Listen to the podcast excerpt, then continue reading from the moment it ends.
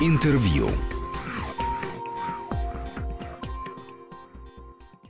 Студии Григорий Заславский. Добрый день. И я с удовольствием представляю сегодняшнего гостя. Это художественный руководитель МХАТа имени Горького и сооснователь э, фестиваля «Традиция», который проходит э, летом уже традиционно же Эдуард Байков. Эдуард, приветствую. Приветствую. А можно ли говорить, что у фестиваля «Традиция» уже есть свои традиции? Я понимаю, что, наверное, это самый банальный вопрос, да. но э, он, тем не менее, и важен, потому что мы понимаем, что без каких-то уже привычных вещей долго долгоиграющего фестиваля быть не может. С другой стороны, понятно, что нужно чем-то удивлять, и таким образом фестиваль традиции должен свои традиции сам же и нарушать. Я чувствую по э, твоей интонации э, иронию этой тавтологии, но без нее не обойтись, без разговора о том, что настоящий фестиваль — это институция, которая строится многие годы, которая должна обрастать какими-то привычными такими э, свойствами. К фестивалю в хорошем смысле народ должен привыкнуть. Город или Подмосковье, как в нашем случае, должно этот фестиваль принять. О нем нужно рассказать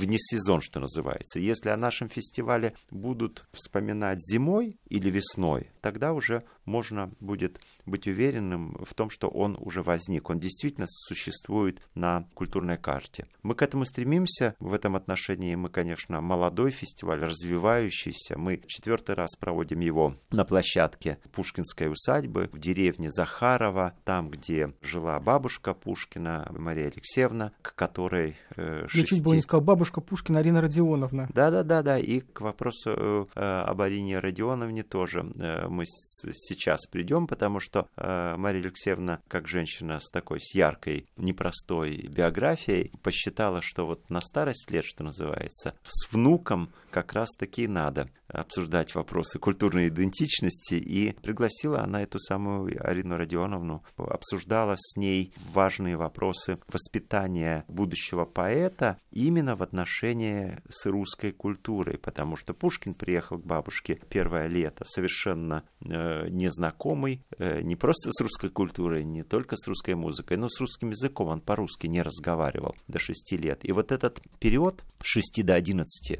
до лицейский, э, собственно, и был для Пушкина периодом взросления, погружения вот в это удивительное пространство русской природы, русского леса, пруд, э, где Пушкин учился параллельно плавать. Так получилось, что Пушкин плавать, разговаривать по-русски и петь по-русски учился одновременно. И Арина Родионовна играла очень важную роль. Это не просто была такая милая, добрая нянечка, что называется. Это была настоящая Матрона, настоящий авторитет такой для всего сообщества, это был человек, который даже не столько обслуживал э, маленького э, мальчика, сколько занимался вопросами менеджмента. Э, то есть она организовывала пространство вокруг. И, судя по всему, это был человек, удивительно чувствующий цельность русской культуры, вообще всяческой культуры настоящей, цельность традиции. Судя по всему, она понимала, что яичница, музыка, гармошка, посуда, стихи, природа, природа тропинки, э, это все одно пространство, особенно для детского сознания. И вот эту вот цельность, которая уже удивительным образом даже в, ну, в первой, в романтической поэме Руслана Людмила проявилась, мне кажется, Пушкин подцепил, подхватил, и он был инфицирован вот этим вот геном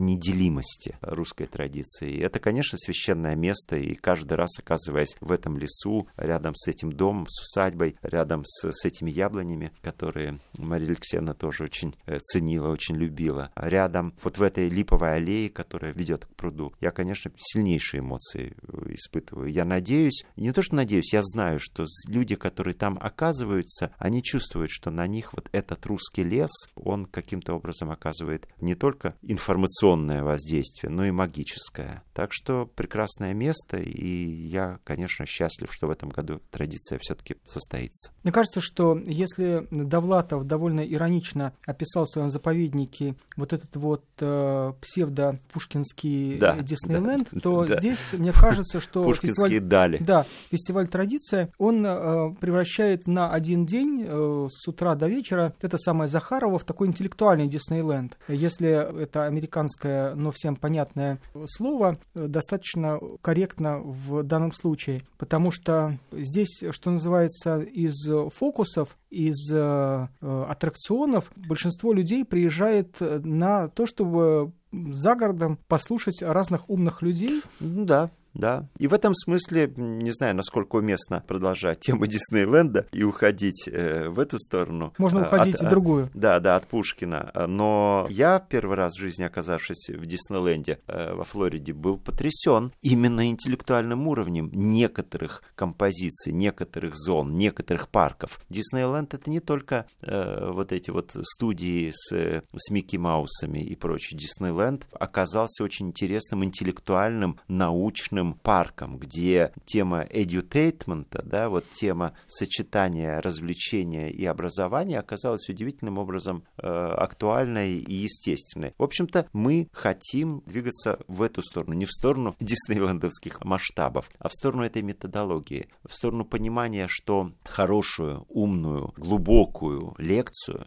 о пушкинском времени или о современной литературе, о современной поэзии. То есть по-настоящему содержательный разговор на самом деле уместнее вести на травке на фоне прекрасных деревьев. Как-то так случилось, что если серьезные разговоры, то это, ну, я сейчас воспроизвожу не, некий стереотип, который есть и у меня в том числе, но я должен э, его и в себе разрушить, и э, зрителям фестиваля «Традиция» помочь. Давайте не считать, что если это серьезная, умная академическая лекция, то это обязательно должна быть некая аудитория бетонная, а если это природа, речка, березки, лужайка, то это обязательно шашлыки и какая-то пошлая эстрада. Ну, все-таки не обманывай, что там люди, которые поедут, они получат не только духовную пищу, да, и не дезориентируй, что поесть там тоже есть где. И поесть у нас потрясающая совершенно тоже прекрасная традиция сложилась с прекрасными людьми, которые готовят домашнюю еду, которую занимаются фермерскими продуктами, которые невероятные, там, калачи, шашлыки те же и, и прочее, прочее, прочее. Конечно, и поесть будет где, ну и послушать очень хорошую, яркую, э, мощную музыку, потому что программа э, состоит из неких разделов. Мы можем об этом поговорить да, да, да, да. подробнее, если ты считаешь уместным. В общем, э, во-первых, много хорошей разной музыки. Каждая из этих направлений музыкальных — это своя традиция, это свой некий такой хронотоп, свой период, свои школы, свои поколения. И это очень важно. В этом отношении традиционным, конечно, можно назвать и искусство джаза сегодня уже. Может быть, когда-то это была музыка авангардная, новая, непонятная. Потом она э, стала музыкой, может быть, э, там тоже модной, но западной. А сейчас это традиция, и это почти академическая традиция. Поэтому присутствие в нашей афише э, джаз-бенда Сергея Манукяна mm-hmm. очень уместно. Так же, как и Сергея Старостина, который... Он тоже был, да, он, каждый, он каждый год. Ну, не каждый, но, но часто. Не часто, не каждый год. Но который читает северные сказы вместе с Татьяной э, Бондаренко. Это Пинежский Пушкин. Обычно э, Сергей Старостин поет, да. а здесь есть такая удивительная, потрясающая программа вот таких вот сказок. Так же, как Таисия Краснопевцева, так же, как ансамбль «Казачий круг». То есть я вот назвал музыкантов, которые после джаза представляют такую э, народную, русскую музыкальную культуру. А еще есть фортепианное трио из артистов Большого театра. Есть Сергей Летов. И... трио? Да, да, а да. откуда вы туда специально вот, привозите вот, три, вот, три вот, рояля? Да, приезжайте, увидите, да. Сергей Летов и Тина Георгиевская — это потрясающие экспериментаторы. Вообще, ну, это да, Сергей это... Летов это крупнейший джазовый именно авангардист, и э, то, что он участвует в нашем фестивале. Легендарная тоже... фигура, ну, впрочем, как и Старостин. Да, конечно. Как и Манукян, в общем. Да, а с другой стороны, есть народная артистка России Светлана Немоляева и Полина Лазарева, э, ее внучка, тоже прекрасная артистка, это звезда московской афиши, у них есть свой пушкинский вечер, у них есть своя музыка, и Полина Лазарева не только проявляет себя в качестве драматической актрисы, но и имеет музыкальные какие-то амбиции. И это очень интересная программа. Есть настоящий эстрадно-симфонический оркестр Одинцовский. Вообще Одинцово это очень интересно, доложу я тебе. Ну, это хороший, такой... знаешь, такой Одинцовский район. Ну, да, да, да. да. И для кого-то э, он важен тем, что там Барвиха, Жуковка и прочее, и горки расположены в этом районе. Для кого-то тем, что там есть филиал МГИМО, а для нас вот все-таки вот... И синагога. Ну, да, но это удивительное, да, и храмы, и синагога э, потрясающие совершенно. Конечно, это направление... Ну да, Вусовский храм замечательный недавно. Да, да, да, да это Конечно. очень интересное, очень богатое. Но природа все-таки вот это, в этом отношении Запад — это Запад. Это действительно удивительные леса, трава, там есть красота, там есть возможность действительно просто... Ну, Михайловск — это тоже Запад, северо-запад, да. Не, ну это уже откровенное, то есть это уже все-таки с севера. Да, а да. я имею в виду вот именно вот это направление московское в сторону Звенигорода, да, да, да, э, без которого, конечно, русская культура вообще и русский пейзаж не, э, немыслим. И вот такая широкая палитра музыкальная, я еще забыл назвать группу партизан ФМ. Тоже вроде бы фольклорные музыканты, но с таким уже эстрадным на грани попсы, что ли, ну, не в плохом смысле слова, такой стилистики. Это что касается музыки, но это только одна программа. Э, есть ведь встреча, есть э, творческие, вон те самые интеллектуальные разговоры, с которых мы начали, и мне кажется, в этом году потрясающая у нас программа. Захар Прилепин будет говорить о пути русского казачества, от Стеньки Разина до Гришки Мелехова. Э, Захар сейчас пишет книгу про времена Разина, про русский раскол. Он невероятно глубоко погружается всегда в тему, когда начинается какая-то серьезная работа. Я вот наблюдал за ним и в тот момент, когда он работал над «Обителью», я видел его, когда он работал над биографией Есенина, которую выпустил в прошлом году. И знаешь, честно признаюсь, я даже я волновался, потому что какие-то моменты мне казалось, что я Есенина просто вижу. Действительно, Прилепин, работая над биографией Есенина, проживал каждый день. То есть он писал день, он тратил на то, чтобы описать день. Есенина. Вот в самые такие пиковые э, периоды его жизни, биографии, там, связанные с Марингофом и с, Исидорой Дуркан, ну, в общем, я видел, как театральный человек, я даже видел какое-то перевоплощение. Вот сейчас Прилепин перевоплощается. Главное, в... чтобы он не бросил никакую княжну в набежавшую волну. Если только он не развеет этот очередной миф. Да, да, это мастер, да, борьбы с мифами. Ну, в общем, как бы то ни было, то есть тема русского казачества получается одна из таких сквозных да, в этом году в этом нашем выпуске. Есть э, прекрасный, любимый, обожаемый мной писатель Алексей Варламов, э, важнейшая фигура в русской современной литературе, автор выдающихся книг разных жанров. Это и один из главных, я считаю, современных романов э, «Мысленный волк». Это и биографии э, Андрея Платонова, Пришвина, э, Шукшина, блестящие совершенно книги, которые выходили э, в ЖЗЛ, и это действительно большой писатель. А вы же сейчас э, репетируете планируете, по-моему, или только собираетесь ставить спектакль по мысли по мы... волку?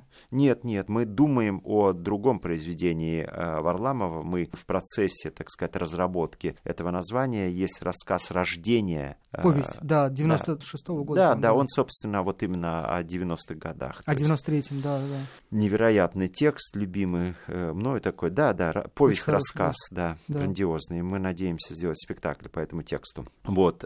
На фестивале Варламов будет говорить о советском, споры о советском времени. И последний его роман это «Душа моя Павел», он как mm-hmm. раз посвящен вот феномену позднесоветского такого, ну, времени, если так можно сказать. А «Светлый вечер» — это передача на радио «Вера», и есть такая программа у нас в Амхате «Светлый вечер офлайн», когда герои э, могут э, этой радиопередачи могут встретиться с, со зрителями. И э, протеерей Максим Первозванский э, будет встречаться с Аллой Митрофановой. Это потрясающий совершенно формат, когда действительно разговор со священником становится очень таким доверительным, очень близким, очень открытым. А при этом то, как Первозванский говорит о современной культуре, то, как он знает современную западную культуру, популярную культуру, в общем-то, я уверяю вас, если кто-то не знает, это высочайшего уровня культурный эксперт, помимо того, что он батюшка. Михаил Елизаров, один из ведущих современных писателей, лауреат премии «Русский букер», будет рассуждать о постмодернизме в широком смысле. Сергей Лукьяненко, крупнейший наш писатель-фантаст и сценарист, будет э, говорить на очень интересную тему, мне кажется, вот само название, о фантастике и патриотизме. Удивительно крутая тема. Мы вернемся в студию буквально через 2-3 минуты. Интервью.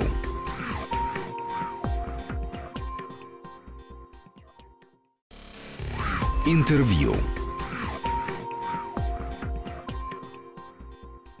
С удовольствием представляю сегодняшнего гостя. Это художественный руководитель МХАТа имени Горького и сооснователь э, фестиваля «Традиция». Не могу не спросить, э, этот фестиваль рождался еще до того, как ты возглавил МХАТ имени Горького. Примерно как раз посередине э, на втором фестивале это случилось. И поскольку МХАТ Горького и само понятие МХАТа, оно неразделимо от понятия традиции и от понятия меняющейся и живой традиции, то вот это вот соединение двух брендов, где на каких перекрестках происходит? Естественно, происходит. Мы с Захаром... На каких неведомых дорожках? Нет, они неведомые, они открытые. Мы очень деликатно, конечно, мы не превращаем, раз уж мы пришли работать в Амхат, теперь мы превратим такую выездную гастроль э, в Одинцовском Но районе. Но не воспользоваться тоже странно. Глупо, да. глупо не воспользоваться, потому что мы, у нас огромная платформа, у нас очень серьезные творческие силы. И меня действительно попросили мои коллеги э, выступить э, вот с лекцией Бродский и традиция. И если я согласился, то грех не сыграть вечером спектакль, который мы играли буквально в первые дни снятия карантина. На Красной площади был книжный фестиваль. Mm-hmm. Это был фактически первое большое публичное мероприятие после карантина. Конечно, там было совсем, ну, то есть там рассадка была какая-то невероятная. Мы привыкли, mm-hmm. что на Красной площади на этом фестивале э, зрителей много и они близко-близко, а здесь все места заполнены, но между этими сидениями вот mm-hmm. эти самые, там даже, кажется, больше было, чем полтора метра тогда. И э, спектакль, который мы делали, ну, такой документальный спектакль, где много стихов, где рассуждения о Бродском, где фрагменты из э, выдающейся книги Соломона Волкова э, «Диалоги с Бродским». В этом же году юбилей? Да, 80 да. лет Бродскому. И где рассуждения о живые рассуждения, документальные видео, которые мы записали с Юрием Кублановским, с Соломоном Волковым. Это очень важные фигуры с Эдуардом Безносовым, который автор-составитель первого большого сборника поэтического э, в России, прижизненного и, в общем-то, единственного э, сборника стихов, к которому Бродский по-настоящему имел отношение. Э, вот здесь, на этом фестивале, мы сыграем вот такой спектакль «Бог сохраняет все, особенно слова», где стихи будут звучать рядом со свидетельствами тех, кто знал и любил и ценил этого великого русского поэта. Группа Джанга и сам Алексей Поддубный выступят вместе с артистами МХАТа, которые будут читать Теркина. На первый взгляд это такое, ну, как сочетание немножечко когда искусственное. Когда-то в МХАТе Горького был китайский ресторан Джонка, где записывались программы Театра ТВ. Джанга, да. Да, а, ну вот так, вот такие рифмы бывают. А теперь э, с огромной радостью и Лёша, э, прекрасный музыкант, мой друг, и э, мои коллеги, артисты репетируют и делают совместную программу. Конечно, не обойтись ни фестивалю «Традиция», ни современному МХАТу без поэзии. Я помню, как в прошлом году, когда я был на фестивале, то одно из совершенно замечательных удовольствий э, было связано с тем, что в Захарова приезжают на фестиваль традиция люди, э, которые собирают старинные ткани, которые работают с этими старинными да, тканями, да, которые да, из этих, да. в том числе там из какого-нибудь э, замечательного сукна, Поделки, из которого да. шили когда-то исподние для советской армии, да и более, там, естественно, там есть и дореволюционные какие-то ткани, шьют какие-то замечательные вещи, женские, мужские, и мы даже купили несколько э, вещей, и это э, всегда важно, когда с фестиваля можно что-то еще привезти, тем более, что у нас э, при всем уважении к традиции не так много мест, где такого рода люди могут найти поддержку, потому что ясно, что никакого коммерческого от них результата да, быть не да, может, да. срубить с них ничего не получится, а поддержки они точно нуждаются. И а... где вы их берете? Спасибо за этот вопрос, Григорий. Это бесконечно важная тема, очень больная тема. Я очень переживаю за этих людей, за эти ремесла, за эти компетенции, за эти технологии. И меньше всего я хочу перевести это в формат «Ох, посмотрите, как это было у наших предков». И мне кажется, может быть, я, конечно, немножечко придумываю, может быть, я желаемое за действительное выдаю, но мне кажется, вот последние годы, и здесь, кстати, карантин, нет худа без добра, как-то помог, потому что то, что сейчас происходит с туризмом внутренним, угу. это очень интересно огромное количество радикально западнических таких моих товарищей сорвалось в этим летом и этой весной с места в сторону Суздали, Мышкина, Ростова, э, реки Нерль, Переславля и так далее, так далее, так далее. Там Муранова, да, Артемий Лебедев просто отрекламировал поездку по Волге в своем инстаграме как, Я, ну, как путешествие просто по экзотическим местам. Мои товарищи, которые всегда на какие-то невероятные экзотические, экзотические там э, сафари да, да, да, да, да, да. А здесь вот я предложил экскурсию по Переславлю. Они-то еще и на север любят, там сплавы, но все равно это вот угу. экстремальный туризм. А увидеть русский город, средневековый город, это ведь так интересно. И мы такой кайф получили. И я от этой экскурсии, когда я показывал любимый мой город. И мне кажется, и коллегам-журналистам было это очень интересно. Я вижу архитекторов, которые начинают колесить по русским северным деревушкам э, в поиске каких-то уже своих решений, технологических. Это очень интересный процесс. И это связано с тем, э, о чем ты спрашиваешь, ну, если уже говорить про какие-то там торговые ряды. Получается вообще-то, что и вот этой жалости, которая есть в нашем, э, и в том числе в твоей реплике, да, конечно, это вот, ну, это коммерчески, это никак не невыгодно, это бесполезно, никому это не нужно, вот там Бенетон и прочее, прочее мы же не перебьем. Да еще как можно перебить? На самом-то деле в этом есть и коммерческий ресурс, потому что это малый бизнес, это очень э, маленькие издержки, э, это семейный бизнес. И когда люди начинают что-то шить, современная, модная, технологически состоятельная, но все равно сделанная ну, с любовью и э, в резонансе с нашей традицией, с нашим воздухом, с нашей землей, с орнаментом этих наций, которые жили, не только русские. Ну жили... и потом, мы же понимаем, что финно-угры, это, они здесь жили еще это, до конечно, Вятичи и Кривичи. Конечно, да, и их как раз-таки вот славяне снизу, с юга, так сказать, и подталкивали. И, в общем-то, ну, Москва-то как раз это граница. И то, что что там татарский орнамент, дагестанский орнамент, я не знаю, еврейская, музыкальная. Вот мы говорим советская песня. Ну, это советская песня, это что? Это русская песня, с одной стороны, безусловно. Но русская культура, русская песня удивительным, парадоксальным образом сохранилась в творениях еврейских советских композиторов. Я это говорю, потому что я вернулся с репетиции Дунаевского. Мы в Амхате э, выпускаем спектакль. А что-нибудь будет из этого спектакля на традиции? Нет, нет, нет, пока, нет пока нет, но... Вы же уже какие-то открытые, э, закрытые, открытые показы делали? Были, да, были у нас концертные программы, но сейчас мы собираем огромный спектакль с оркестром военно-космических сил, э, с Ириной Линд и э, Еленой Терентьевой, примой театра «Новая опера», с декорациями Бориса Краснова. А вопрос, э, который, естественно, невозможно не задать, и который связан в том числе с твоим рассказом про фестиваль книжный на Красной площади. Я не помню, сколько в прошлом году ты рассказывал, собралось народу, и это было, в общем, немало. Это открытая территория, но понятно, что а, популярность фестиваля, она растет. А, возможностей для а, какого-то совместного интересного времяпровождения не так уж много. Как вы решаете все острые сегодня вопросы безопасности в ожидании приезда там нескольких тысяч человек? Не несколько, даже тысяч пятнадцать мы ожидаем. Угу. Э, да, действительно, аудитория растет. Ведь у нас есть еще и детская программа, угу. очень серьезная. У нас э, театр на песке э, будет. То есть, получается, это действительно семейный большой такой фестиваль. Конечно, есть очень жесткие требования в отношении режима санитарного, но, с другой стороны, здесь мы не боимся. В общем-то, дай бог, все будет намного легче и проще, и вообще, ну и, и спокойнее, нежели в любом театре. В театре есть проблемы проблемы, потому что есть туалеты, есть буфеты, ну, то есть есть вот есть проходы, скопления э, людей, действительно, антракты, и там социальную дистанцию соблюдать сложно. Хотя вот сейчас,